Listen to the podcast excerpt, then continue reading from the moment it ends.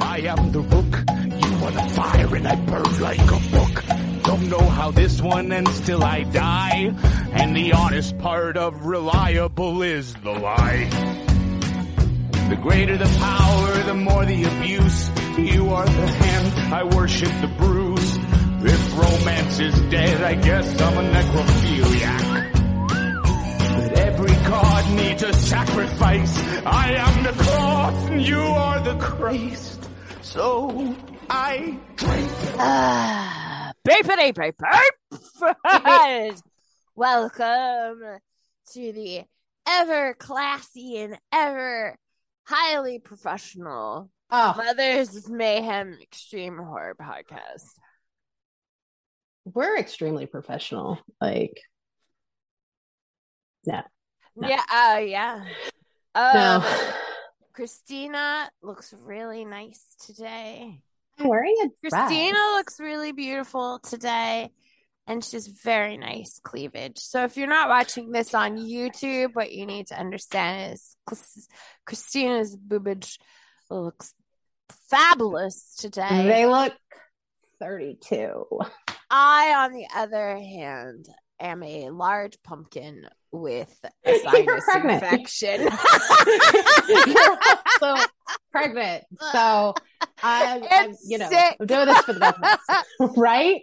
She's a trooper. She is not feeling well and still because I have been looking forward to this one for so long. She is taking one for the team. So, I wanna- Oh, we can't miss pre- this. It's Ryan Harding of all people. I was like, Right? why? Why does it have to be this weekend that I'm going Right? to be ill? I, th- I'm just gonna. The so so you know you won't be burdened with the annoyance of my horrible laugh for a majority of this one because I'm probably just gonna sit here like, yeah, you guys are so smart. He writes books, I have a headache. right? you write really good books. Uh, They're o- they're okay. I mean. I mean, you know, it's not like people. It's not like people get them tattooed on them or anything. oh yeah, no. Show the YouTube viewers I did. your new accessory. I did. I got one finally. Finally got Yeah. And it's it's uh from Reincursion by Ryan Harding and Jason Taverner. So Huzzah. yay! And I'm getting another one with Mike Ennenbach's words on me. So He I'm should like- also like be joining us soon. Don't we get to talk to him in a few We weeks? I think next weekend we get to talk to someone else that Mr. Ryan Harding has collaborated. I think Mm. next week is our Chris Triana weekend. I'm pretty sure we get to talk to Christopher Triana. We know we we uh were able to schedule our Night Stalkers back to back. Right, right. Yep, next Saturday we get to talk There to you Christopher go. Triana. So this weekend we're bringing you Harding. Next week you get Triana. There you go.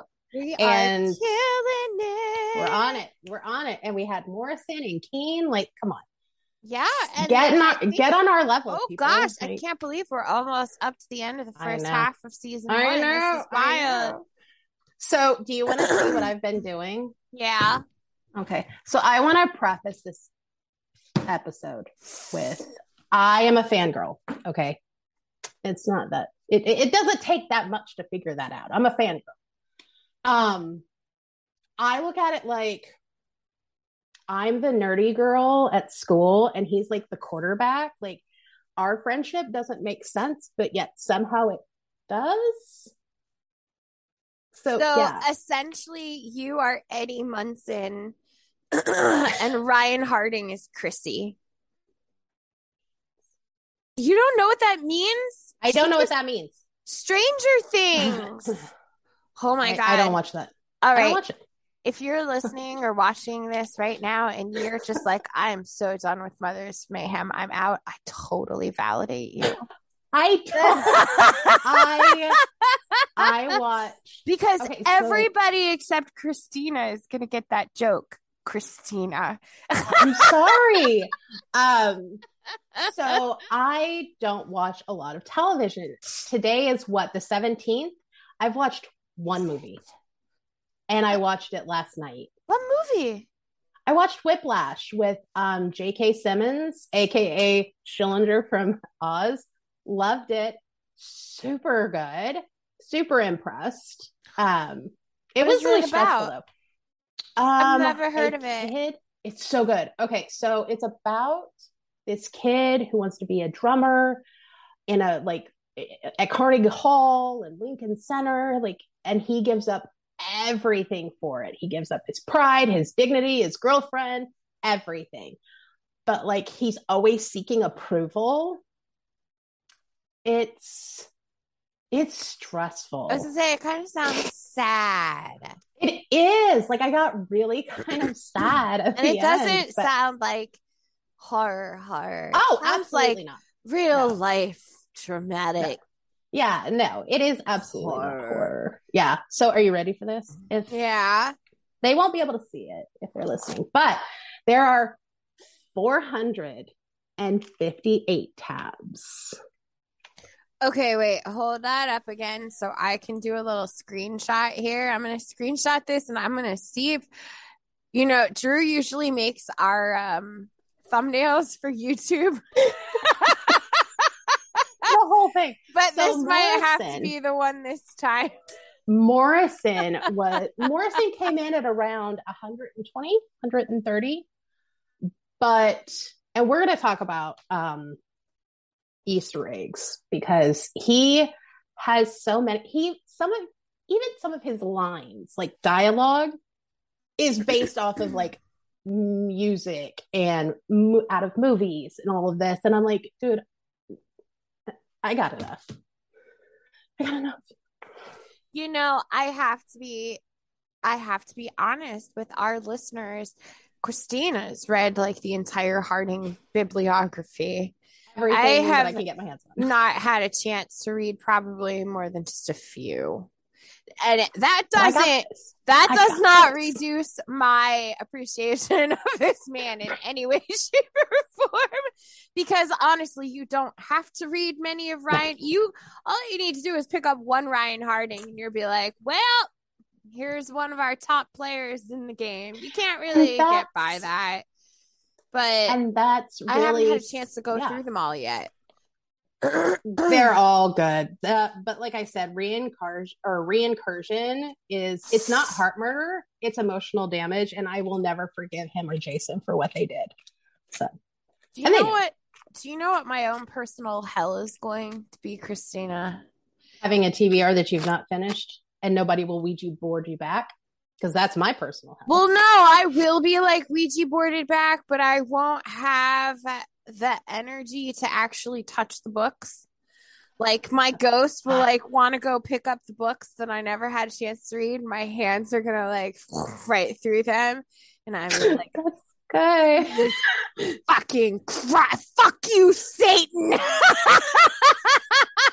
okay, like all the really books good. are right there, and I'm just like scraping at them like a dog trying to.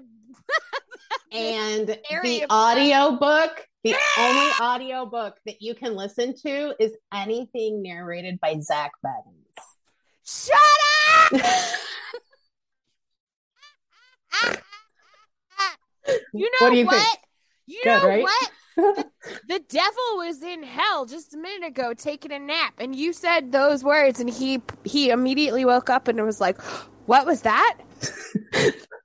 Did some ge- that was genius? Let me write I'm that writing that one down. down. right? Oh, every once in a while, I have I have a moment where I'm actually freaking genius. That was awful. That was Thank you. awful. That was awful. Thank you. No, thank you. Oops, sorry about that. Do since it's going to be a suck fest, and you know that's just the way it is. Do you want to talk about someone other than Harding for a few minutes? Because I have read some fucking bangers this week. Like, Oh, please tell everyone all girl. about what you've read because this was not my week for reading. I'll just be honest. I, y'all, I was girl. traveling so much for work and then I got sick. And she licked a Yeah. doorknob. She licked a doorknob. So yeah, well, we were talking about our tiny plate rats. It's, uh, you're not going to hear this till October, but it's currently September 17th. Yes. And if any of you are parents, you're probably Mm. Also struggling with the uh, back to school bugs that have been The brought cooties. home by your own plague rats. So- unless you're homeschooling like me. yes, Whoop, whoop. which I need an update on off the podcast because I was going to ask you about that today and then we totally got sidetracked. We just we got into it. yeah. So today I'm going to talk about three that I actually read in like the past couple days. Um, I want to talk about "Fuck You, Mary Sue" by I saw your review on that this morning and I'm so interested. I don't know how to prioritize. Okay, so this one reminds me of Heather's meets Mean Girls, but in a very different point of view. Oh, I'm so interested. Yeah. On your Facebook review, I saw Dakota Daw, Mhm. who's another book reviewer online who I respect immensely. If you guys aren't following he's so awesome. Dakota Daw, he's fantastic. He's part of the Godless Hype crew. Um, and as I said, I him and Christina, I respect their opinions to the highest level. But he even said in his comment that he like immediately direct messaged Elton. Yeah, I did too. like- I did too. I and when like, I see "Yo, that from fuck?" people like you guys who I'm like, I know you guys vibe the same way I vibe. I'm like, oh shit, I gotta get this. Book. And it's really fast. It's about 32 pages. oh it's like fif- damn! it's 50 it's 50 cents on Godless because it's an Oh. emerge series. Um it is because I'm doing obviously like a top 10 books of the year, but I'm actually also having to do top 10 short stories of the year. And he is he is a number three for me. That's how good this is. okay, Yeah. there it is. Um, yeah, it's so good. So, so good. Keep talking to the people Okay. because I'm purchasing it right now. Oh, even better. Yay. Yeah, Um, so the second one that I want to talk about is okay. So everyone pretty much knows I have a boner for poetry first, but Mhm. plays are second to poetry. Somebody I have a huge play collection. Plays. Who just sent me his book? Ben? Azza- Yes, Ben just sent me his plays. Yes. Okay. When I tell you, Okay. there's one called um, American Demon. It's eight pages, and I was sobbing, sobbing because it was so beautiful. I think I actually have the quote here, and you're going to be like, what the fuck? Oh God, Christina, I've been so Yeah. hormonal this weekend. I don't know Get ready. handle this. Get ready. Oh. I do have it. Naturally, when you think you're going to die, you're going to pray to God to live. However, there's a threshold of pain where you stop caring and beg to die. That's so true. And I'm like, holy shit. And what's so great about Ben is he does surrealism and absurdism so well. And yet he has a, an American Demon is number two, even though technically it's not a short story. I don't care. Um, it's number two on my short story list for the year because I it's about an American Marine who goes and is um, disfigured because of Iraq. And he comes back and it talks about his marriage and how it falls apart. It talks about how he, um, like, I'm not ruining anything, but he talks about how he has to fuck his wife from behind because she can't even look at him. Like, Stop! No. Right? girl. So Sobfest 2022. Thank you, Ben Arzate, um, for the arc and the tears. Um, And I mean, there's So Ben, I I'm gonna have to tell you right now. I know you just sent me this arc, but I'm probably gonna have to wait until my daughter is like a year out, or else my current pregnancy plus postpartum um right, right, will probably uh you'll put me in the hospital. right. Sorry. and then there's like, I mean, you does- said that quote about death, and you know, I thought about when my husband was really, really sick. right, it's not even like about yourself. You get to the point where you watch somebody else suffer in that way. And I remember those days where I would like be like praying to God and just saying like, Yeah. if you're if you're gonna take him, just take him. help, help, This is- help me. This is Yeah. ludicrously cruel. Why are you Yeah. doing this to this person? If if it's gonna end, just do it now. right, Why would you torture him this way? Why would you torture us this way? Like, ah! and that's And then my husband will tell you the same thing. There were days where he was Yeah. like, God Almighty, like, why are you doing this to me? yeah. Like, if you, if I'm gonna die, just let me die. Like, ah, And Ben really, all that I can't handle that. he really speaks to the psyche Ah.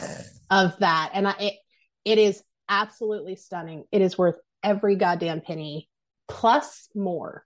I already was like, I need a signed copy, like a fucking sap when you get it.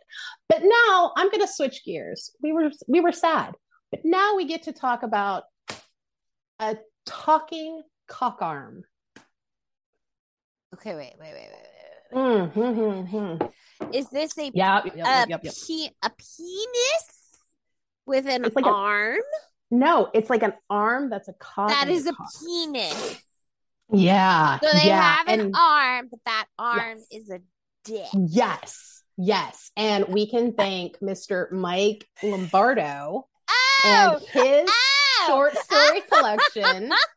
Please don't tap on the glass. Oh, I have I have this in my TBR and I want it so bad. It's amazing. It's Because amazing. you guys have been talking about it, and I love the whole like the cover and The cover is amazing. So excited, but and it's, It's- like at the top of my list. I just got to make a way. Yeah. It's and it was funny because I was supposed to be reading it with I was buddy reading it with Ryan, and I can't be trusted with short stories. I'm sorry, I just can't because I was like, "Hey, I'm on the last story," and he's like, "What the fuck? I'm on the first one." He was like, "Great buddy read." I'm like, I can't be trusted. If it's short stories, I can't be trusted because like we go from like one called Dead Format that's like a mystery VHS, and it's you know there's a lot of unshaved vaginas and gore, you know. And then we go to one of the most depressing and unsettling short stories I've ever read in my life, and I'm 40 years old. It is depressing and heavy, but it's so good. So, and then tentacles and oral sex. I mean, He's ve- he's very then we go into that whole La Blue Girl world. and he even has a story featuring Brian Keene. really? Mm-hmm. Oh my Um, god! My notes are Brian Keene likes guns and booze, but not reporters and trespassers. All of that's, That's true. been All of that is true and accurate true. of Brian Keene. right? And it's really um he does kind of what Harding does and tells like the story behind the story after every love. one of them. oh, you know what? Keene does that that. Too that. in his short story collections. I That's so funny. not I still haven't read anything by Keene. So I actually just recommended this to uh Paula Ash last week, but um I I gotta recommend to you then if you haven't read anything. If you're only gonna read one thing that Brian Keene has ever written, let it be Blood on the Page. That's Okay, his that co- complete short fiction. okay, And um, that is actually so on sale right now for 99 cents. Look, Christina, I am not. You know this. Did you me, tab? girl. This ain't Did me. Not only did I tab, I took notes. There's a story in here called I Sing a New Psalm, and when you read it, you, it's only like four or five pages, but when you read it, you're gonna, your mind's just gonna be like, and All right. I didn't realize how much like theology he uses in his horror, which to me is uh, real. You love that. Oh You yeah, love you know I love it. But yeah, if you're gonna read anything and then walk away, just let it be this one because it's way worth it. And while we're probably a month out from airing this one, it is on sale right now for 99 cents. And so I'm going to pick it up. Because I have The Rising, which is credited with bringing back the zombie craze. And I think I have one other one. Maybe. oh look! Hey everyone. Hi! Hello, Ryan Harding. Hello. It's nice to meet you. Oh, you too, finally. Yes. I went to send you the link and I was like, I think we're friends, but I've never had the chance to actually talk to him. Oh, you, you've been fortunate for a while. um, no, I'm pretty sure that's the other way around.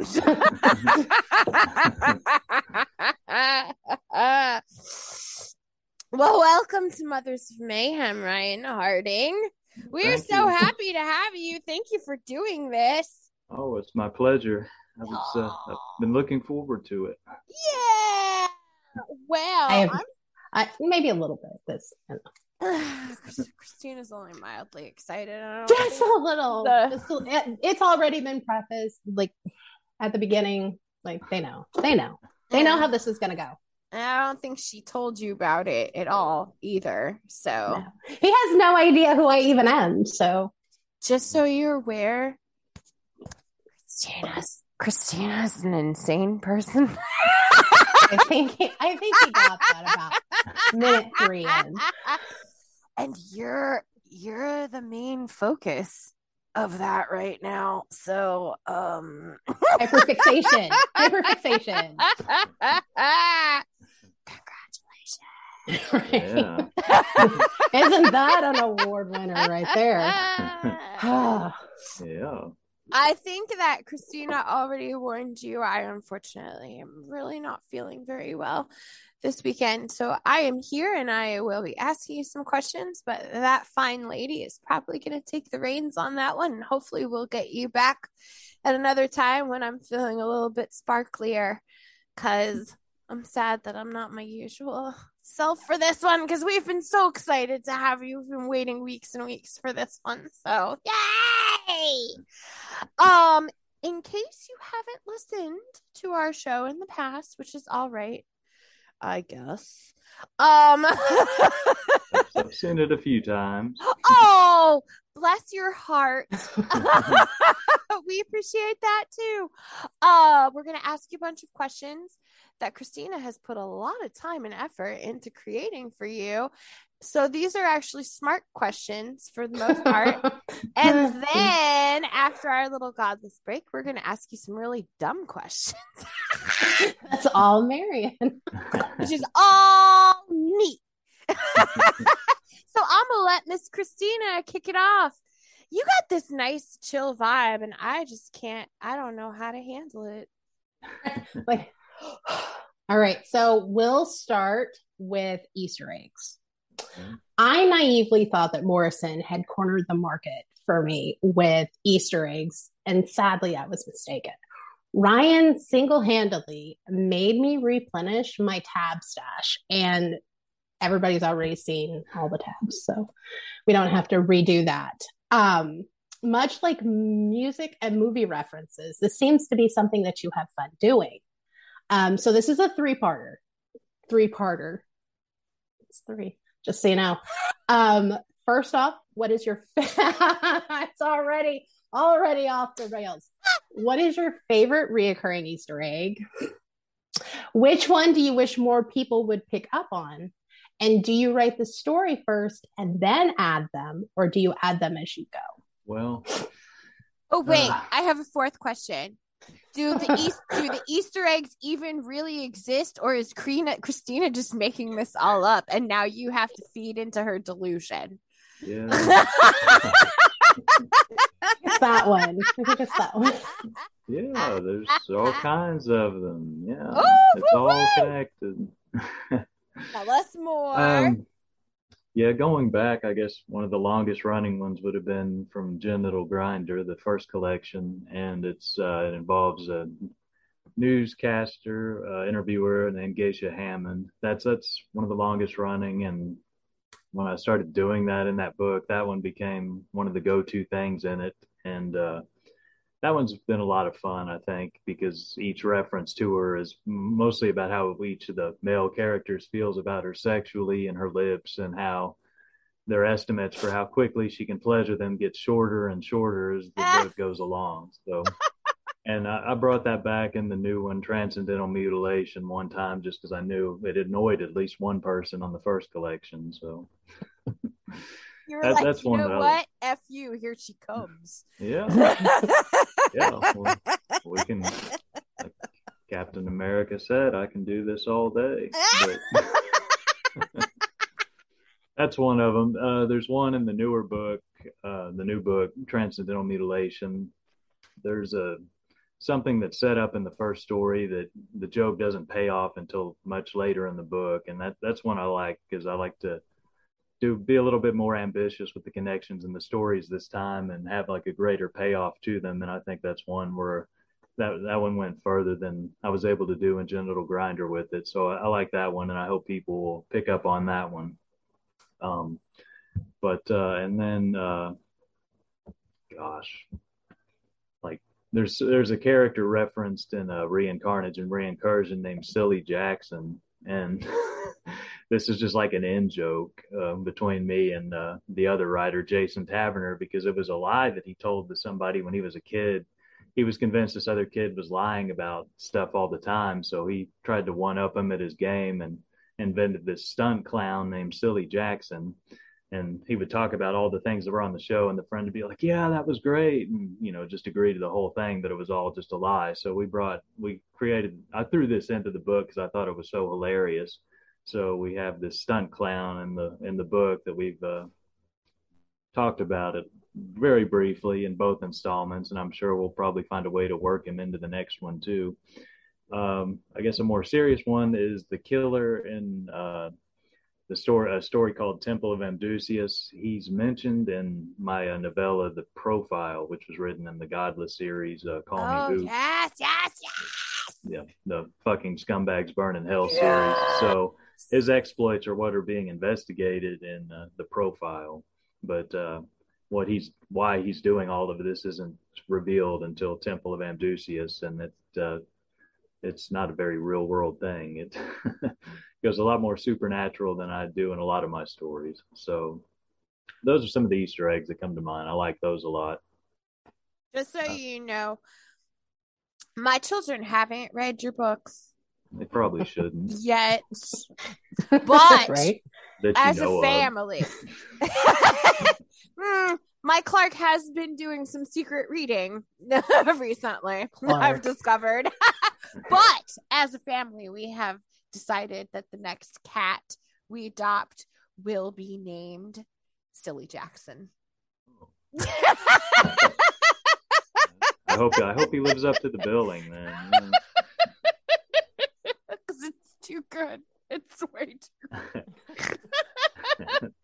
So, um, with those Easter eggs that you created and that move even through your collaborations, like Christina mentioned, there's a lot of them actually that are music and movie based too. So they play a really heavy hand in the art that you create. You've referenced bands like Entombed, Morbid Angel, Cannibal Corpse, Carcass, Napalm Death. We've got movies like Genital Grinder. but then we have mm-hmm. like Carrie, the classic demons. Silence of the Lambs, which is a book that me or well, yeah, a book and movie that actually have a very special place in my heart for personal reasons. You know, Night Stalkers that you wrote with Chris Triana, who we actually get to talk with next weekend. mm, Um, that's basically a huge homage to death metal, black metal. So knowing that not Night Stalkers is definitely like obviously rooted in those inspirations. Can you tell us more about how you integrate your love of horror pop culture into the work that you write?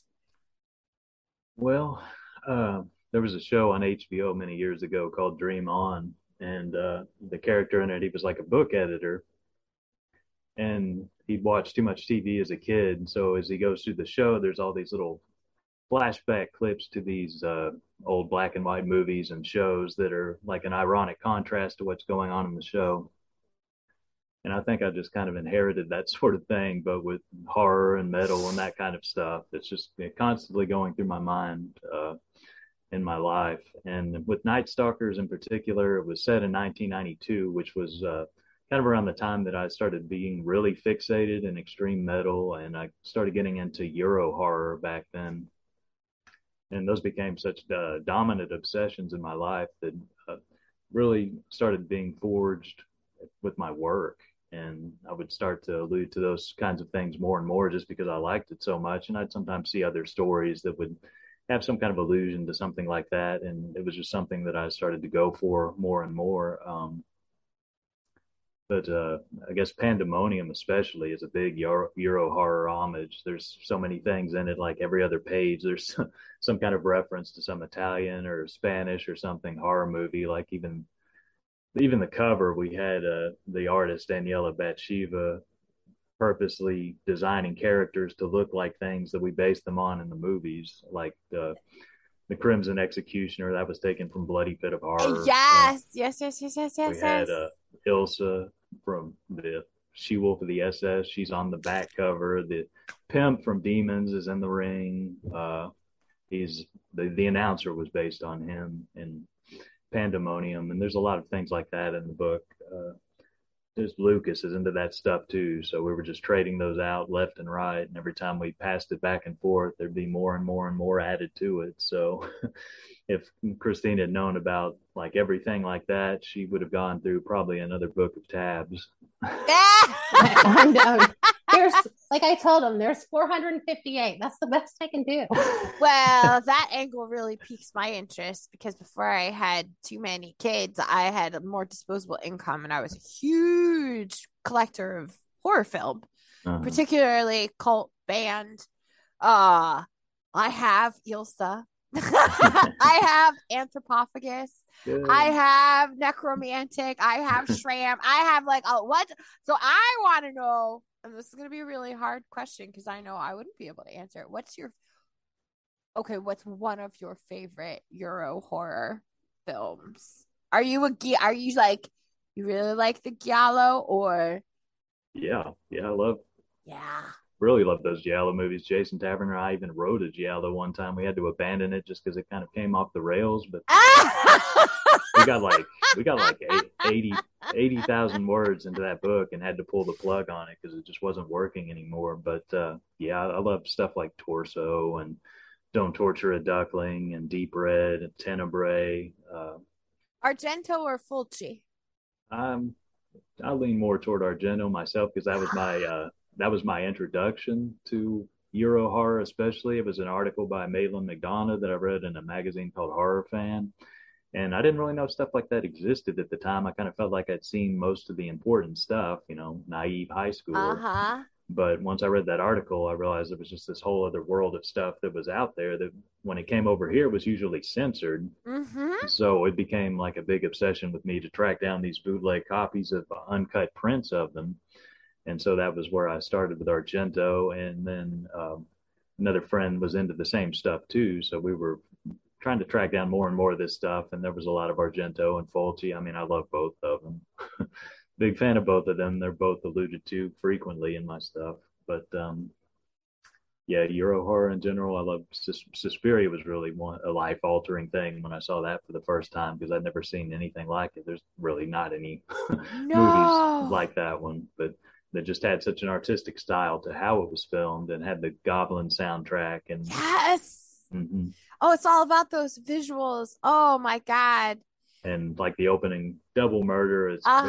very it's beautiful but it's also really gory and i like that kind of contrast um and that's something also that like harkens back to the lyrics of carcass i mean my my book is called genital grinder that's a carcass song but really jeff walker's lyrics were a big influence i think on how i approach things because his lyrics for necroticism the necroticism album in particular just kind of mind blew my mind at the time because there's all these polysyllabic huge words you know that i didn't even know and they're all being used to convey these really macabre and morbid grotesque subjects and i think that's something that resonated with me a lot to where that was something i tried to employ too Oh, that's awesome. I, I yeah, I all of the film stuff really gets me because it's such a big part of what I love. So when that starts to get incorporated, I'm just like, ah, yeah. oh yeah yeah it's that's something that yeah it's a thread that goes through my stuff pretty much all the time And for anyone who's not watching, I don't know any of these movies. I've never seen a single solitary one. Um, what was I know they're in the house, but I have not watched like every single one that's been named. I'm just like, nope. what was uh, part b of the first question Oh yeah, that's right. Um, Oh, for the which- Easter eggs. Yeah. Which do you which do you wish more people would pick up on? this isn't like the reader's fault this time. This is our fault. But uh, we had set up a part in reincursion for one of the prowlers. He had an email address, and we wanted it for where the readers might think, well, why is this hyperlink actually work in this book? and thought somebody might actually try to do it and contact him. And if they did, we had a like a secret bonus chapter that we would send to anybody who did that. And uh, as it turned out, Jason got the address wrong in the book. No. He added it, it should just be, it should just be yahoo.com, but he put yahoomail.com. And Oh, so no. it, if you take mail out, it works. But uh, unfortunately, that's that's not something we caught. After you proofread a book about six times, there's a lot of things you stop seeing at a certain point. So that's that's something that kind of got lost. And uh, also in the same book in Reincursion, there's a character named Erica, and there's a secret storyline going on with her that we cannot come right out and say, and it's all can all just be hinted at because she doesn't know it herself. So that's something you know I hope people will kind of pick up on. I haven't heard anybody talk about it. like the one of the beta readers we sent it to noticed a lot of it, so I thought, oh, people are really going to get this, and I don't know if they actually did. it might have been a an anomaly, which unfortunately came right off the top, where we thought, oh, we must have done our jobs well, but that may not actually be true. So that that's a couple of things that, yeah, it would be nice if uh, more people might pick up on. I, I can't say for sure about transcendental mutilation, which hasn't come out yet, but I think the stuff in there, I think people are going to notice. Uh, hopefully. Do you think up the Easter eggs first before the book starts to come together? Or do the Easter eggs present themselves as opportunities once the book's in progress? it's it's only when I'm actually collecting them that I start thinking that way because these projects are meant for like certain anthologies where that have their own thematic conceits that I'm trying to adhere to. So I'm focused on that first and foremost, and a lot of times there's going to be a word limit. So a lot of times I go I shoot past a word limit and I have to cut things out as it is. So I don't put a lot of thought into you know Easter egg material at that time. It's only when I'm starting to collect them and I'm starting to see which themes connect that I'm not aware of as I'm writing the stuff necessarily. Um, so when I can start and see the big picture of them, and I can start and see uh, like the ages of the characters. Three of the uh, stories in uh, Transcendental Mutilation intersect, have college characters intersecting in them, so it's easy to like connect those put things in there that connect those stories and make it obvious that oh well they all go to the same university and a, lot of them are in the same dorm even though uh, their adventures slash misadventures don't have anything to do with each other they're all still connected in that way and i think that sort of thing makes uh, a collection more interesting to read it's just something i kind of picked up on uh, from uh, Bret Easton Ellis's The Informers. I think was one of the first times that I paid attention to that sort of thing. And just in his books in general, there will be characters who show up that uh, you know from another book, and it's interesting to see what they're like in a another book where they take center stage, such as uh, American Psycho. Mm-hmm. You read the rules of attraction, and that's about his brother, but he shows up in the rules of attraction, and it's fun to read a chapter from him. It's like, yeah, this guy's crazy, but you don't realize that reading the rules of attraction. It's not until later. So. Right. I can't imagine trying to cut things out simply because of a word limit. I don't know if my brain could handle that. How do you handle that? How do you do that? And do you take stuff that you have to cut and set it aside kind of as like foundation pieces or things to use in other stories later? No, I just I know probably I'll be I'll do a collection later and I can just restore it, which is what the all the stories that are in Transcendental Mutilation, all of them, the Temple of Amdusias, were published in another anthology or magazine or something. So none of them are the same as their original publications. I've added stuff to all of them, uh, edited them, taken some things out. I put things back into it that I had to cut out before. So uh, it's it is difficult to cut. I think Divine Red, I had to cut. That was for Into Painfreak from uh, edited by Gerard Houarner, and five thousand words I think was the absolute limit. And I shot way past it. And, say, uh, that's not a lot yeah, uh, I had to go. I think I had to cut like I don't remember how much it was exactly, but over a thousand words out of that story. Yeah, a, a, lot of it had to be taken out, and that was an all day because I was already up on the deadline. I had to spend like a Sunday just going through that story and taking out every single word that I could that uh, I thought it could lose. And sometimes it's pretty easy to just take a word out of a sentence that doesn't change its meaning, but other times you have to cut a little deeper than that. Oh, now see, that's an interesting concept to me. So it's not just about like taking core pieces of concept out. Sometimes it's just about going in and taking out superfluous verbiage. Yeah. yeah there, For the sake like of the sanctity of the story. Yeah, it's just like a word like the a word like that can be taken out a lot of oh, times. Yeah, yeah, yeah, yeah, so, yeah. And I think doing that kind of led me to be just more economical about how I write anyway. And I think it had an influence on how I write to the point that I changed my style quite a bit since uh, when I started being in more and more anthologies like that. So uh, my style adapted a little bit. I think it's better now and more firm in how I do words compared to like Genital Grinder, which was a little freer, rawer,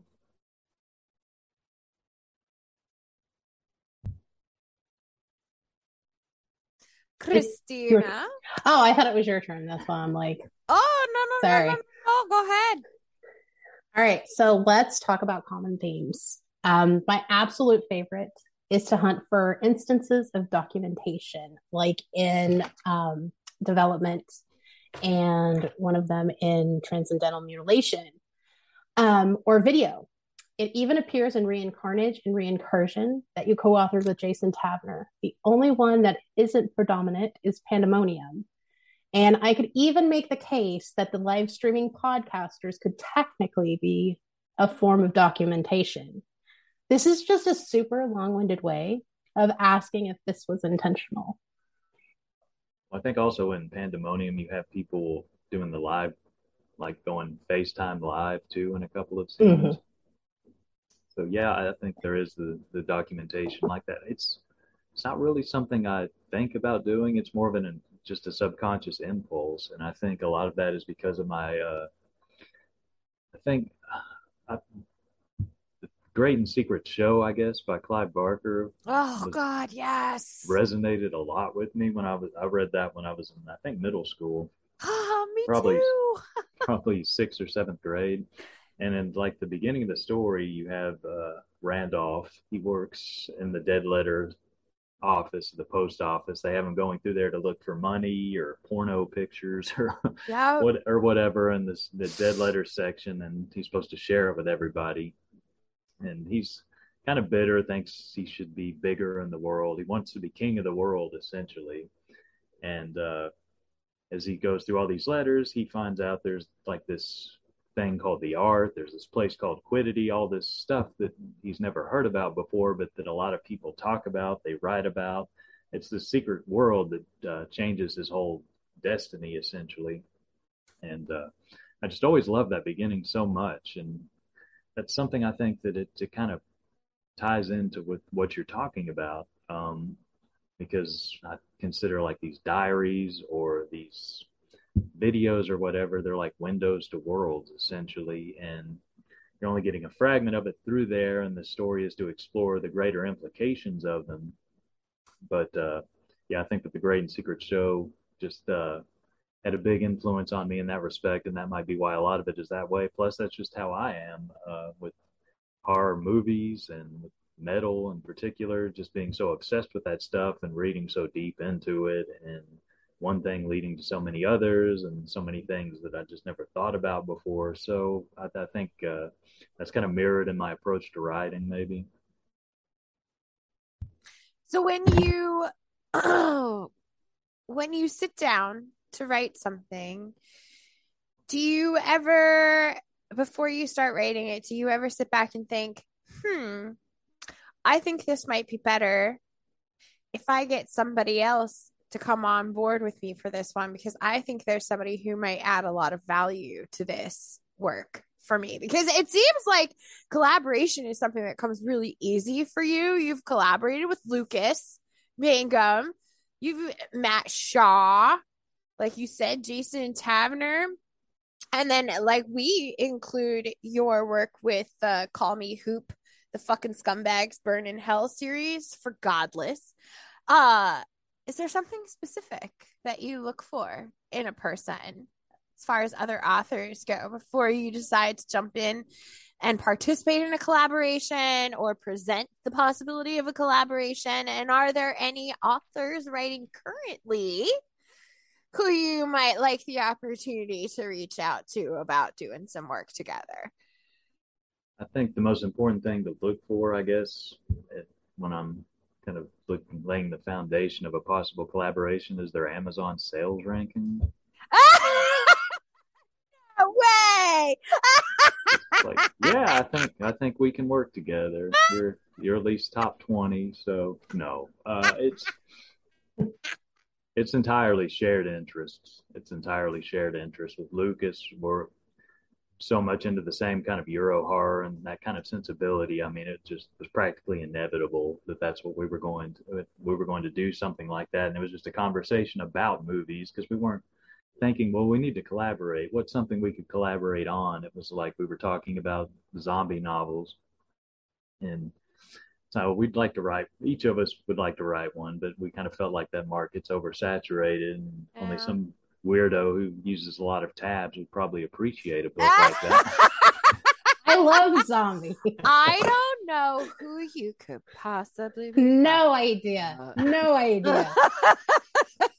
but no, we just, but I mentioned, well, I always wanted to do a book like Demons, uh, the movie Demons. And he was like, well, we could pretty much do like our own sequel to it if we wanted to. That would be fun. And why don't we set it in the world of professional wrestling? So I was just like, okay, let's let's do it. And I mean, within about three, four months, we had Pandemonium. It was a really fast uh, collaboration. None of the others I've done have ever quite gone that fast. I don't think, other than uh, the one with Matt Shaw, because he wrote the majority of that all, you know, himself. I just filled in on a few scenes, but um, generally, like a, a novel link like that takes, you know, quite a while for at least for uh, Jason Taverner and I. Those uh, Agent Orange books take two to three years sometimes, just because of life getting in the way for both of us. But uh, Christopher Triana is a writing machine, so the Night Stalkers didn't take really that long. But again, that was a shared interest thing. Just yeah. we were both into extreme horror. We both liked death metal. We liked uh, horror. So he proposed, okay, I have something that we should try called the Night Stalkers and gave me the idea for it. And I said, yeah, I can work with that. So it's, again, it's just shared interest. And the same thing with Jason Taverner. I mean, we both discovered we liked writing violent horror and we liked uh, Dario Argento. We liked David Lynch. So that was like immediately we started writing together. And that was 20 years ago. It's, it's been a long time. So It's just, How did just a- your how did your collaboration with Ed Lee come about? Uh, well, I've been in contact with Lee. We've been friends since the late 90s. Uh, I made a post on the HorrorNet forum in praise of his work, which some people really liked, other people complained about because he was just, at that point, there wasn't much of an extreme horror subgenre. He Right. was, he pretty much was that subgenre all by himself to a large extent. There was splatterpunk, but he was going even farther than anybody had ever Mm. Decided they could go with it in there. So I, I was praising like his character work, which I think he does really good character work. And at that time, he uh, sent me an email thanking me for it, and we just stayed in contact from that point on. And uh, I would send him stuff that I was working on. He was always real encouraging about it. And he'd give me an, some uh, feedback about it, and usually just like one suggestion, like oh, you should describe what the protagonist looks like or something like that. But he was always uh, encouraging, and over the years, he just uh, Genital Grinder came out. He did a great introduction for me for that. That I think drew a lot more people than I ever realized it would. And uh, so a couple years after that, he emailed me one day and he said, "Look, I'm doing Header Three right now, and I don't have time to finish it. I want to edit this movie I'm doing, which was the the Walking Woman." Um, but um, so he said, "I'd like for you to finish the book for me," and you know, my mind was blown because I, I love the Header books. you know, I read He- I read Header like the year or the year after it came out back in 1997, 98, whenever that was. And Header two, I mean, you know, laughed so hard it hurt reading that because I thought it was so hilarious. So, you know, Header is such a huge thing. And to be asked to do it was a high honor that I was intimidated by, but it was like, well, there's no way I can refuse to do it. And he'd essentially planned it as a move as a sequel that would be a movie rather than a book. I guess he probably always wanted to do the book, but foremost he did it as a screenplay for the guys who adapted uh, Header. But they weren't able to get the financing together or whatever, so he just sent me the screenplay he did and said it. You know, I was to adapt the rest of the screenplay, and so that's how I was able to do Header Three. I got to use a lot of his own dialogue, so if anybody thought I was just going over the top with the southern yokelisms, no, I was taking taking that back, taking that right off of his script, so I, I wouldn't have to worry about that. Um, I, I added a little more gore here and there where I could, but I mean, most of that stuff came right out of the screenplay. But um, yeah, again, it's all about shared interest and sensibilities too. Uh, you know, some collaborations can be a little easier than others, but for the most part, I mean, they're always a good time and it's uh I can be hard to motivate sometimes so when I know somebody else is relying on me to get something done it's a lot easier for me to stay on task and push it forward whereas if I was just doing it for myself it's like well you know tomorrow you know next year will work just fine or whatever it's a lot easier for me to put off if I'm not letting somebody down I totally understand that. That's the only reason this podcast exists. it's because Christina's like, no, we have to do that. And I'm like, ugh, okay. Until I'm like, I'm not doing this episode. and then someone else is, oh, is there, are there any authors currently that you want to work with? ah you know Brian Keene and I have been friends for so long. It's it's something I've talked about with him. Uh, he's such a busy guy. I don't know if it would ever happen. We had discussed a, a concept that I had that would be fun to do. I mean, that's a possibility someday, some year, not anytime soon. Uh, love Chandler Morrison's work a lot. I know he'd never go. I know he'd never go for it because he's very particular about how he writes. He wants everything to be a certain way, which is cool. You know, I, I think I'd be a good stylistic fit for him just because I can't come from a lot of the same influences that he he does, as far as Bret Easton Ellis or Chuck Palahniuk or J.G. Ballard. We we like those three a lot, and all of their work kind of influence what we do to a degree. So I think it would be a good stylistic fit, but at the same time, no, I don't think he would go for it.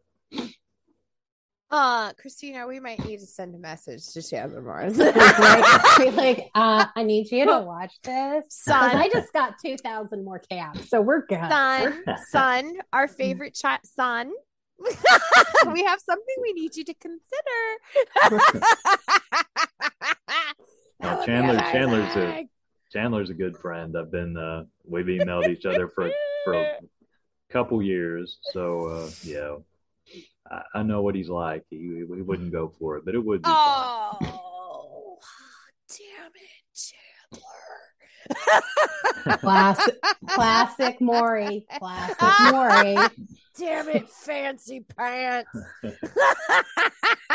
Christina, you're up, baby.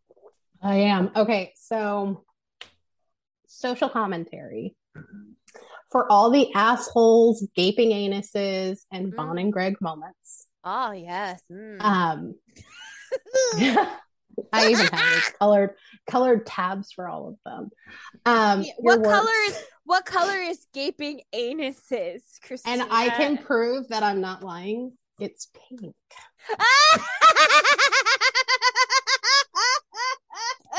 I told you. I would be I would be impressed if there was like a different tab for an anus that was gaping versus just an anus. Um, you're it's it's like you don't know me because it was buttholes. So ha ha on you. I did it because there are differences. Gaping anus is the porn, and well, you know what? Just read it, guys. Just read it. Anyhow, like like the old Time Life commercials. Read the book. Yeah. right? Like we just got to move past this because now, like I've hit a It's level. like, why were these people so obsessed with a series of movies called Gaping Anus? Read the book. right? right? just so you know. So it's in your works a lot, both solo and as a co-author. It's rich with social commentary, especially the section I'm about to read. And I want to apologize if I butcher it, but I'm going to read it back to you because Marian hasn't heard this one, I think. And this is from Final Indications. And what I saw was the worse I, than I had imagined. A new era without a substantial revelation was a sobering concept, but I wasn't prepared for its actuality. Everyone was embracing the end of innovation. It didn't matter to them that everything had been done before. It could be overcome, they reasoned, by exhaustive repetition. The sterility of radio reached a new low. Lifeless three minute sound bites were the hymns of choice in the secret praise of creative impotency. In theaters, everything was a remake, a sequel, or an adaptation of an old TV show. Books were streamlined to pull us to the end more quickly. Plot and characters were incidental. The mediums we used to put our pointless lives aside were corrupted. No aesthetic and no catharsis. Even language had become infantile. Phrases such as C word, N word, R word, F bomb. A watchdog society taking on the role of the kid in first grade who couldn't wait to tell the teacher, you said a bad word, like shut up. So, now that that's done, gee, do you know how many times I've rehearsed that? It's been a few. It's been a few. This is big on feelings and commentary for the time. You know how I feel. Everyone knows how I feel about horror readers that they read at the surface level and then bitch about it. Do you ever feel like in something like this that readers are missing the point? Yeah, I mean, it's enough that they read it and enjoy it. I mean, that's the thing I have to care about foremost. But if they look beneath the surface a little, I think it would enrich their pleasure of the book, their understanding of perhaps what I was intending when I was writing it. Uh, yeah, there stuff in the book is satirical. Um, I think the portrayal in Genital Grinder of the male characters in particular was ahead of its time in the sense that every guy in a movie now is a predator or a, an oppressor or something like that. Um, Yeah. that was something I was doing. I did those stories are written from like 1999 through 2004. They're much older, but uh, they're still, I think, relevant in that way. It's not something I would necessarily try to do now, but uh, at the time, it was uh, satirizing uh, kind of a parody too of the idea of the uh, serial killer male uh, at the time was a big thing, and I was, I guess, pushing that to its extreme. the kind of person, the kind of guy that uh, people were afraid of. I, I kind of created just you know Vaughn and Greg, the nadir of that or the zenith of it, however you want to look at it. But um, I do try to.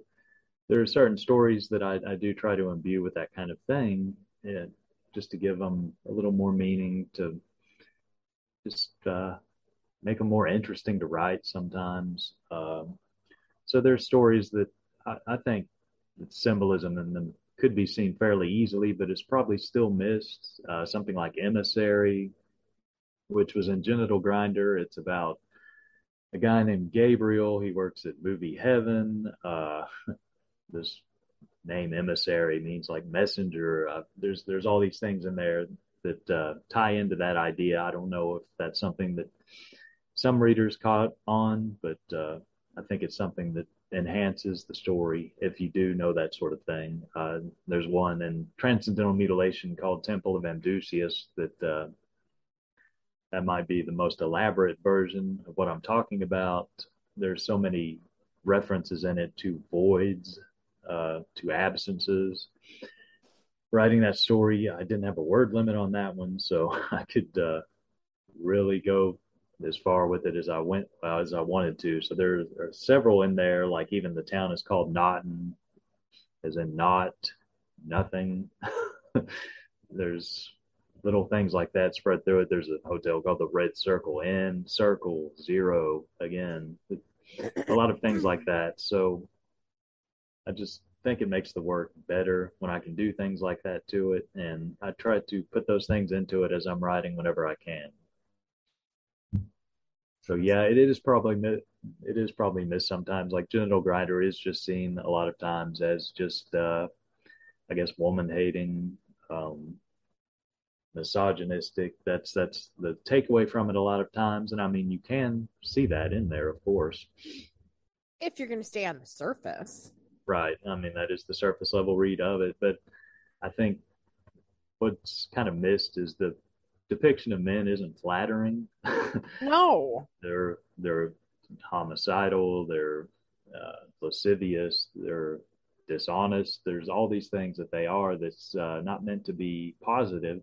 But I think the tendency is when to uh, identify a protagonist as the hero rather than just the main character. There is a difference in that. Sort of like Patrick Bateman in American Psycho. He's not a hero. he's a a psycho. He's killing, or at least thinking he's killing people. And so I, I think, uh, yeah, if you just take that away from it, there's some things in the book you could miss. And I mean, some people just uh, go into it with that kind of mindset. And if sometimes when you go in there to see something like that, then that's all you'll take away from it rather than what might also be there too. Marian, I'm going to follow it up with my last question. Yeah, um, yeah, yeah. Because we're talking about genital grinder. For me, it's a favorite. Um, and yes, I've eventually said this about every one of his, but we'll just move past that. genital genital grinder feels like you're fearless. You're not afraid of like the woke culture because it really wasn't a thing then. Um, just a guy telling depraved, funny stories and trying to entertain the masses. Can you talk about the differences in social climates between genital grinder and transcendental mutilation and if it affected transcendental mutilation in any way? Yeah, it was different. I mean, I was, gosh, in college or just out of college writing a lot of the genital grinder stories, and a couple of them were written, three of them were written for gross out contests. So the object was to be as depraved and vile, repulsive, and just uninhibited as I could be which back then was a lot. was yeah, I was uh, blowing past limits I didn't realize I had at the time. but uh, so yeah, it, at that time it was it was a different thing. This technology was different. The social mores were even fairly different at the time, and uh, then when I revised the stories that became Genital Grinder, Uh, I guess that was toward the end of 2011. Things had changed somewhat by then too, um, not as severely as they have in the subsequent 10 years, but uh, it didn't necessarily affect how I edited them at the time. Uh, I just it's like that's what they were meant to be. So I might have, I think I, I, even added stuff to like the story called Genital Grinder, a snuff film in five acts became gorier. I threw a few sicker things in there that I thought of in the meantime, just because I had kind of a time limit back then and I could do a little bit more with it. So, um, yeah, but as we go through the years and I saw some of the reception to Genital Grinder and how people interpreted it, yeah, I I would still go well past the limits of decency with what I wrote, but maybe I was thinking a bit more about not going to certain places that I once did. And uh, I mean, there's still first story is called the Corpse Fucker Blues. I mean, this isn't this isn't anything that's gone to PG thirteen or anything. It's, it's Not at still all. it's still very it's still a very niche thing. it's still going to offend a lot of people and hopefully still sicken the core audience that it's made for. But uh, yeah, you know, perceptions have changed. Um, and societal norms have changed and you do have to be aware of that as you write these stories not necessarily because it means you're not going to write that thing but how you approach them could be different. And Yeah. like uh diversification's a bigger thing diversity. So reincarnage and Reincursion have like a lot of uh gosh different ethnicities in them. I mean it just ultimately leads to a wider variety of people being killed ultimately i mean it's not like we're going about it a whole lot differently than we would have with the different kind of different characters but we try to be inclusive just so everyone can see themselves mutilated in a story you know you all get your turn.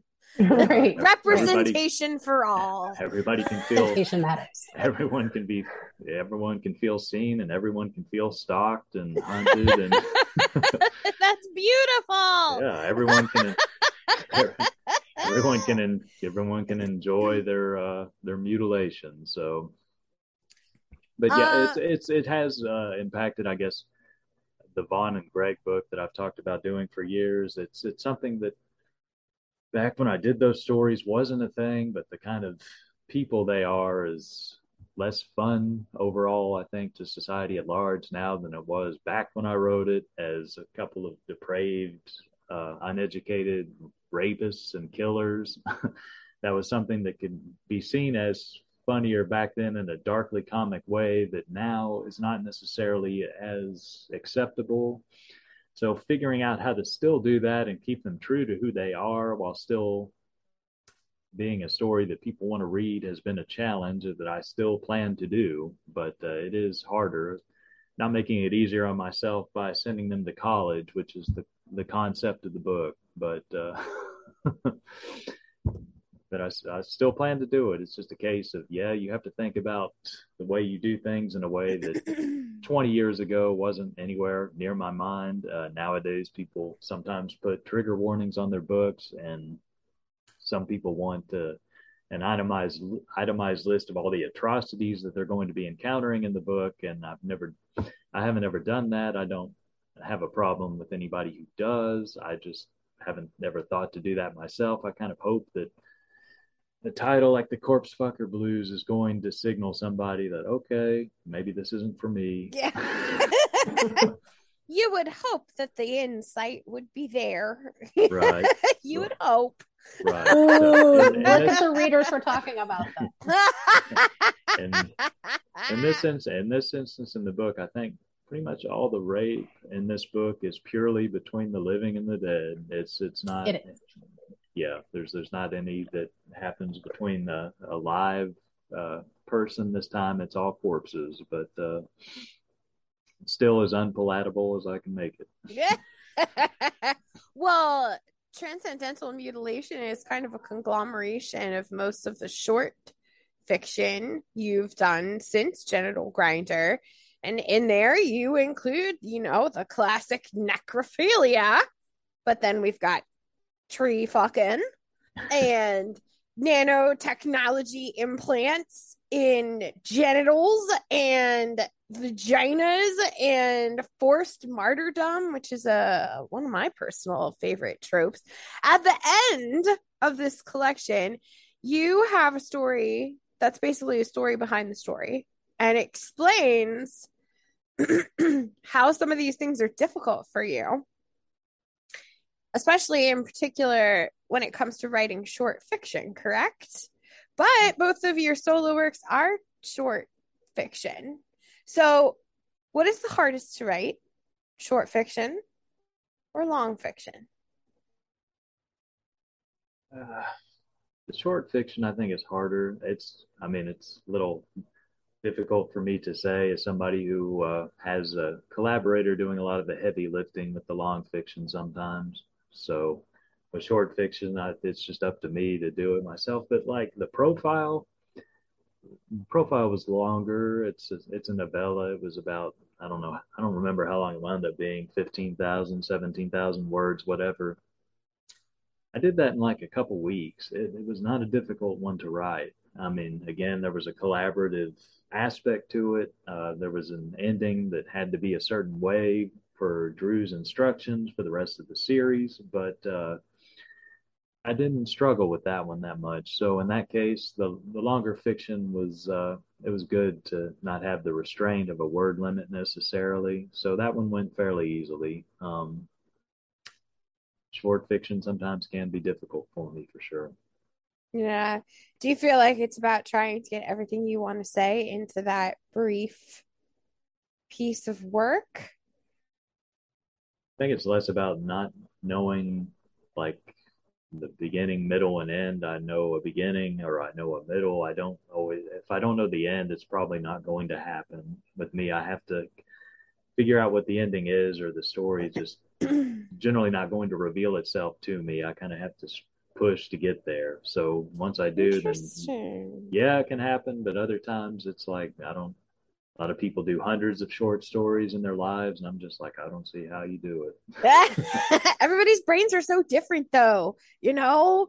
We all have different ways that we function on that level. For those yeah. of you who are not watching on this on youtube um, ryan harding's cat has entered the interview and i am in love and completely distracted what is your cat's name? That is captain trips. Captain trips Mm-hmm. Captain Trips, I love you. I wish I could pet you. He's he's beautiful. Oh, thank you. He's gorgeous. Hi, buddy. Well, I'm going to look at Ryan Harding's cat for a little bit, and you all are going to catch a godless ad real fast, and then we're going to come back for the rapid fire four. Okay, here we go. We'll be right back.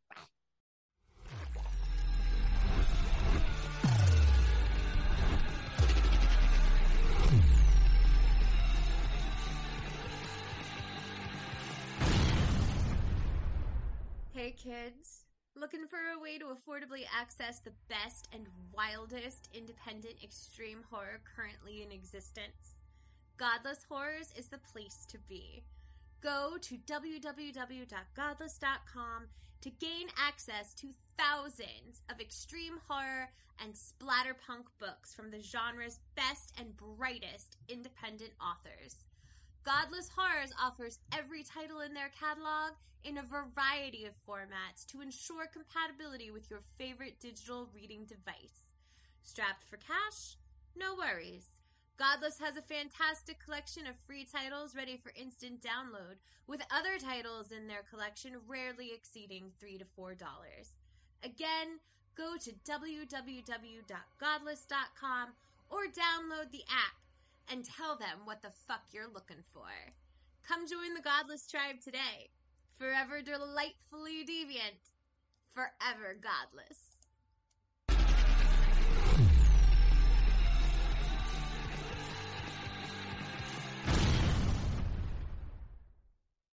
Um, with the questions with um, which was the hardest, which was the easiest, It was talking about um in the collections. Oh, all right. I didn't make that obvious. I, I didn't get that. the idiot who wrote the questions. what a dumbass. God, what did you do? Spend 30 minutes on this? God. Did you get your kids to do it? God. Saris. She thinks coffee comes out of nipples, by the way, now. So that's that's fun to explain. I wish it did. Oh my god, that would be amazing. Oh my god, yeah, absolutely. Well, So it's time.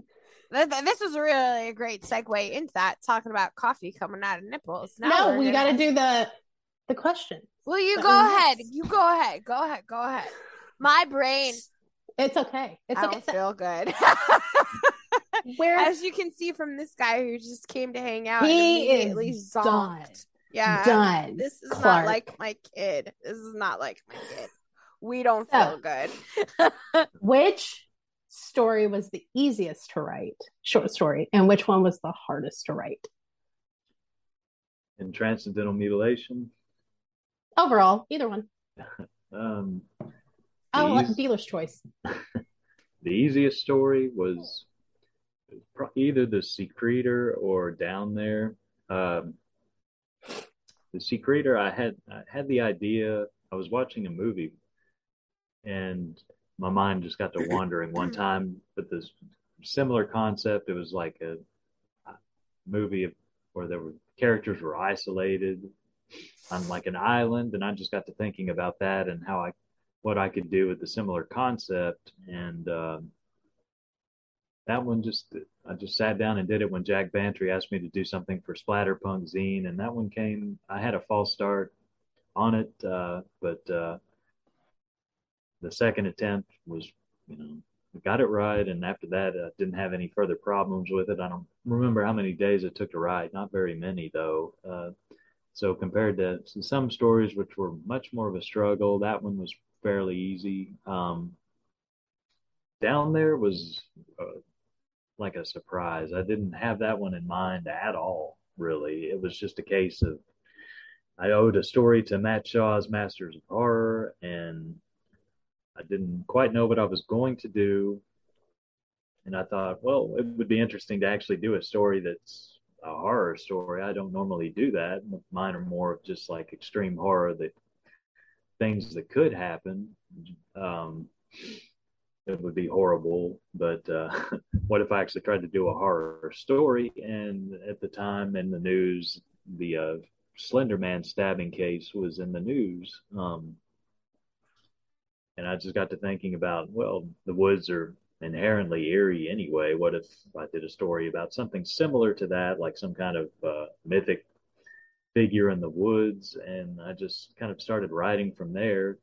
The story begins talking about how the main character is kind of freaked out by the woods. She has a little brother, and I just kind of went from there. They moved to a new place, and every day I would just do like a thousand words, and it would just kind of, I don't know, it just that one's one of the rare ones that kind of wrote itself for me. So uh, even the ending, I didn't know necessarily, but I just uh, felt good enough about the story to keep going with it. And then that rare occasion, it kind of did just do itself for me. And so that one was easy. I don't think it's the kind of story Matt necessarily was looking for. Uh, he probably wanted something with more, you know, genitals grinded, but. Uh, but I went the more traditional way with it. So I don't know. I was happy with how it turned out. Okay, so you want to do the rapid fire four now? I can talk. I can't even talk. Wait, were you going to ask me about the the difficult story? I, did Oh yeah, me? I just keep, I just keep like jumping ahead. She's so Ah. excited. I am. I like. You know, Well, like I said, Divine Bread, I had to cut so much out of it, but just getting to that point where I even had a complete story, that one was difficult. I did so many different versions of a beginning to that story, and I would go 1,000, 2,000 words in and realize I was still setting things up. It still hadn't gotten to the like the club where they go to called Painfreak, and it wasn't going to work out and I'd have to just trash it and start all over. I don't know exactly how many false starts I had on it, but I mean, it could have been close to 10 before I finally arrived at something that worked and I was able to get wow. to the end of it. And then even after all that, I still had to cut, you know, 1500 words out of it. That one was difficult, but Temple of Amdusias was probably the hardest. Um, it took me months to write that story. There was a deadline for it, and then I just had to tell Jared, "Well, sorry, it's not happening." And he had delays on the anthology anyway, so it didn't quite matter. But I mean, I was, I never felt like I wasn't working on it, other than when I had to take time off to write a story for the Thanksgiving anthology, The Distended Table, that uh, Russell Holbrook co-edited, which he and I, he and I were. Uh, we were roommates at KillerCon a few years ago, and so I said, "Yeah, I'll do a story for it." And so I had to take a break to do that, and then come back to what became Temple of Amdusias. But like, just the concept for the story kept changing as I kept trying to feel my way into it. The anthology was to be an homage to the music of Mercyful Fate or King Diamond, and Jared wanted something that was more atmospheric, which after down there, I didn't think would be a problem. The atmosphere really wasn't difficult. I could get into that pretty easily, but coming up with a story that I felt worked and uh, was a good fit for Mercyful Fate was difficult. I kept going through his lyrics, um, trying to come up with something, an idea that would suggest itself from in particular the first Mercyful Fate albums, which are my favorite, like Melissa and Don't Break the Oath. Um, I was trying to get something from those, and as it turned out, I wound up coming to the EP that predated those, called Mercyful Fate, and a song called Devil Eyes. And I, once I arrived at that and saw the possibilities, um, already through one of the false starts come up with the idea of voids being so present in the story and I changed the main character to somebody else and just started coming up with this idea of this occult uh, ritual that's going on involving these killings in this abandoned section of town. And so eventually it worked out. It, uh, I mean, I was really happy with the story in the end, but it was, it took me a few months to come up with what I needed to on that story. And I mean, I was working on it a lot in that time. It wasn't just like, well, I'll think about it some more and one day maybe I'll do some writing. I was writing on stuff and just throwing it out week after week. So it's a tough story, but I think it's uh, maybe the best in the collection. So I was, it was worth it. But after that, I kind of felt like, uh, I don't know if short stories are going to be a thing I can do much more. And so anytime I get offered one, I'm, I'm hesitant. Uh, I've, I've managed to do a couple, but it's it's been a struggle. Awesome. So now that my I struggles completely... are awesome.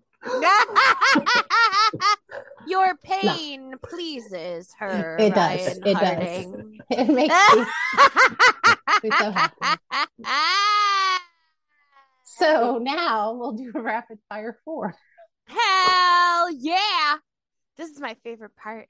I mean, I really like. This is all Marian. I really love hearing. Oh, Marian, I can't hear you. uh oh. You're back, maybe? No?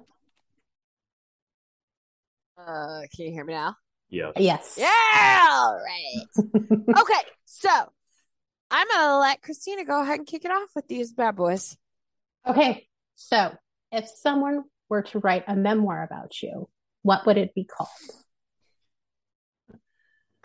Gosh, an acquired taste that no one acquires. I'm gonna have to kindly agree to disagree on that. That's great. I don't know if you're I this is quickly becoming one of my favorite questions of the rapid fire for this season. Last week I talked to Paula Ashe and she was like, Well, I guess it would be called Why? The Paula D. Ashe story. An acquired taste that nobody had acquired. Love it. Yeah, that's a That's a James Ellroy illusion, but it's it's one that I've always that's always stayed with me. It's like, yeah, I can relate to that. Oh, that's fantastic. So here we go. Here's a really good one for you, especially with the the kind of stuff you like to write and enjoy writing. If I sat you down and I put an explosive collar on your neck, all battle royale style, and told you had 30 minutes to write a book for me and Christina's kids, or the collar would explode and your head would blow up, what would that kid's book be called and what would it be about? I think it would be called The Never Ending Story, and it'd be about a kid who's bullied, and there's like a luck dragon, and you know, it would just be the movie. They never know the difference. and totally not plagiarized at Hey, all. I mean, it's not it's not be- it's not being published, and I can save my own life. But yeah, let's, let's just, no copyright, we're good. yeah. Everybody loves the never ending story, and I do not.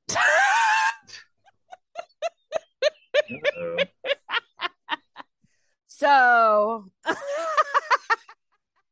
all right, Christina, do it. All right. Which of your characters is your least favorite and why? least favorite. Um,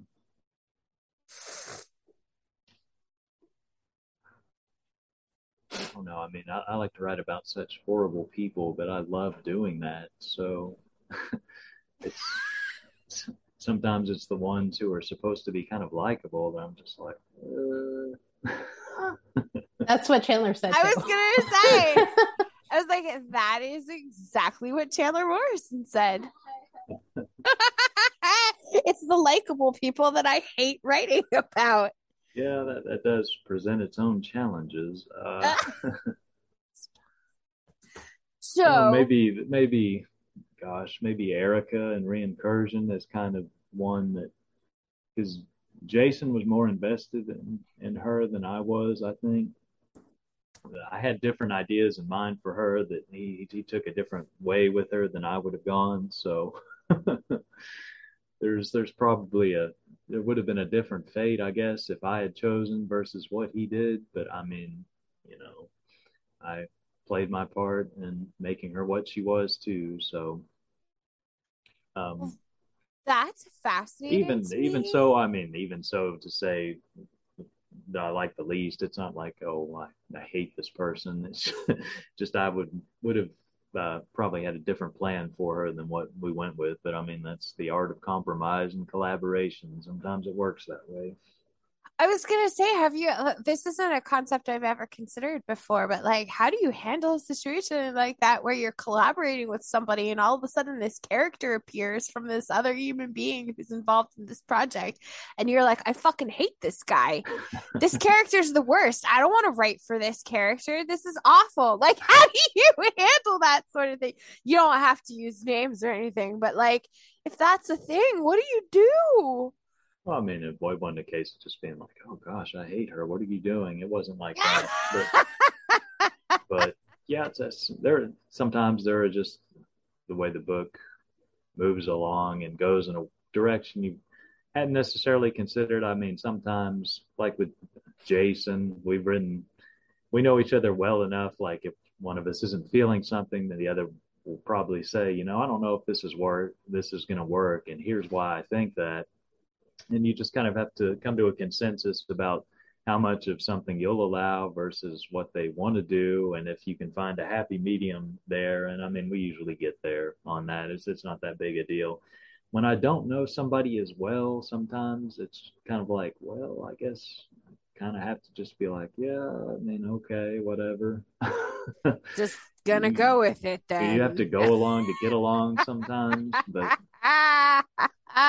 just like you know if it's something massive then yeah you're going to say yeah that, that's probably not something we should do. Here's why i think that. But otherwise if it's like okay well, i mean i wouldn't necessarily have done it that way but okay we can do that. That's fine. Uh, it's uh, it's just the nature of collaboration though. I mean sometimes that's a great uh, attribute of it that it can go in a direction you never would have thought of yourself. And other times you're like well you know, if I had total control of this, I might not do that. And I, there's something I might have liked to do more, but it's it's fine.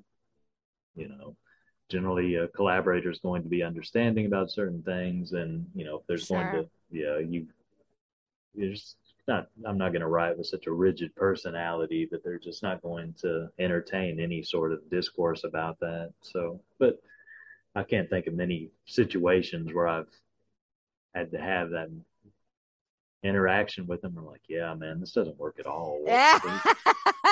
I don't care for this. so here's a really important question. Really serious, important question. If you suddenly were confronted by an angry Michael Myers in the wilderness, which trauma response would you default to? Fight, flight, or freeze? Flight, yeah, it'd be, Flight. yeah, it'd be the flight. Why? Why would he be in a jungle exactly? He does what he wants. I mean, if Jason can go to space, Michael Myers can go to the jungle, Ryan Harding. There you go. yeah, I suppose you're right, but yeah, I would, I would say, yeah, I would run because he's just a, he's the slow walker pursuer type. That's, I think I could. I mean, I don't do a lot of running, but hopefully I could manage enough to to get away. But I mean, that was something that we uh, when we when we uh, designed Agent Orange in the Reincarnage and reincursion books. It's like let's have somebody who does run. that's that's uh, An actual fast killer. yeah. What a I'm- concept! I'm not a I'm not a big fast. I'm, not a big fast zombie person, but when it comes to killers like Friday the Thirteenth, too, Jason ran. oh yeah, So, I that's mean, true. that's, that's something you can do. That's something that should be done more because it's it's pretty. You know, it makes it more tense when somebody can run after you and you don't know how fast they can go. So you better hope that you can go faster.